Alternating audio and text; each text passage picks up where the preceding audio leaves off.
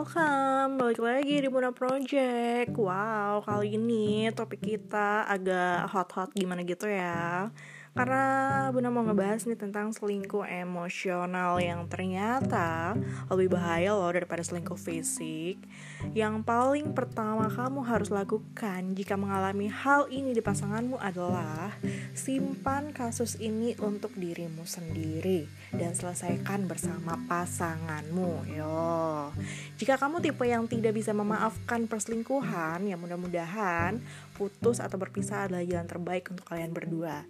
Tapi kalau kamu seseorang yang mau memberikan kesempatan kedua, pastikan pasanganmu bersungguh-sungguh untuk melakukannya dan tidak mengulanginya lagi. So guys, semoga topik hari ini bisa jadi pencegahan untuk kamu dan pasangan dalam mengurangi drama di hubungan. Semua kesalahan bisa dimaafkan kecuali selingkuh. Begitu kata orang bijak uh, zaman dulu ya yang aku dengar. So, apa sih selingkuh emosional itu? Tipe perselingkuhan saat Anda menganggap orang lain lebih berharga atau lebih utama dibanding pasangan sendiri. Nah, bahkan orang lain tersebut mengisi fantasi seksual dan pikiran sehari-hari yang mana posisi pasangan menjadi tergantikan oleh orang ketiga. Yo, coba dicek-cek pasangannya, pernah nggak sih ngebayangin orang lain kayak gitu? Terus, seseorang dianggap selingkuh emosional ketika secara tersadar melakukan tiga fase ini. Apa aja itu Bunda? Yang pertama itu adalah koneksi, yang kedua kerahasiaan, yang ketiga adalah erotisme. Contohnya, si doi lagi chatting rutin nih dengan rekan kerjanya. Nah, itu adalah bagian bentuk dari koneksi gitu. Koneksi emosional gitu. Dan uh, si doi nggak mau ketahuan nih sama kamu jadi belum apa apa udah di delete gitu nah itu adalah sebuah bentuk kerahasiaan terus tiba-tiba si doi memiliki pikiran um, ingin pingin peluk terus kayak pingin cium gitu itu kan uh, merupakan sebuah fantasi ya atau erotisme. Maka sebenarnya doi telah melakukan selingkuh emosional. Jadi selingkuh yang dilakukan dengan uh, emosionalnya sendiri gitu. Jadi emosional itu nggak melulu soal kemarahan atau uh, emosi gitu ya. Belakangan ini mendadak sibuk terus tanpa alasan yang jelas. Coba dicek. Ketika kamu menanyakan, sebenarnya lagi sibuk apa sih? Cerita dong. Dan dia balasnya lama banget atau mungkin balasnya singkat. Lalu kamu akhirnya hanya meminta untuk dikabari dan dia berkata, aku aja nggak minta kamu berkabar, kok kamu minta dikabarin sih? Nah, mau kasih tau gimana lagi ya? Terus, doi jadi lebih tertutup mengenai kesehariannya. Biasanya punya hal yang lebih diceritain, kali ini dia seakan menyimpan sesuatu gitu, ada yang ditutup-tutupin.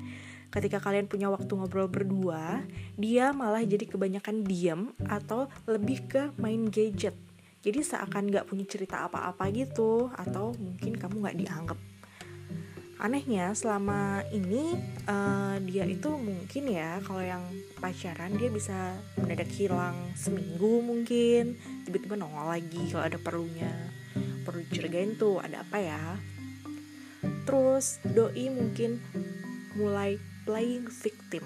Nah ini nih mulai mencari kesalahan kita karena nggak nyaman ditanyain dan dipojokin sama kamu terus dia kemungkinan bisa playing victim atau malah menyalahkan kamu. Padahal kamu nggak ada niat uh, nyerang dia tapi dia cuma mau tahu entah kenapa kamu malah jadi pihak yang disalahkan gitu. Seperti seakan dia ingin cepat-cepat mengakhiri percakapan sama kamu gitu kayak berantem ah udahlah aku males gitu. Jadi ya udah dia pergi aja gitu. Jadi seakan-akan kamu yang salah Nah, jadi um, pelajaran yang dapat diambil dari selingkuh emosional itu, uh, selingkuh emosional itu lebih fatal dibanding selingkuh fisik karena lebih sulit dideteksi dan pelan-pelan itu bisa menghancurkan hubungan. Orang yang selingkuh biasanya karena terlalu egois mencari apa yang jadi keinginannya ketika dia lupa bahwa dia sudah memiliki apa yang dia butuhkan. Beda ya, keinginan dan kebutuhan. So guys, coba deh dicek pasangan kalian. Ada nggak sih tipe-tipenya itu yang kayak dia mulai playing victim, terus jadi lebih tertutup, yang biasanya dia banyak ngobrol atau banyak tanya ke kalian, terus belakangan ini mendadak sibuk tanpa alasan yang jelas. No, coba deh dicek. Ada nggak sih tiga fase itu, koneksi, kerahasiaan, atau erotisme. Coba ya dicek, semoga pasangan kalian baik-baik aja dan gak ada yang kayak gitu. See you di next topic. Have a nice day.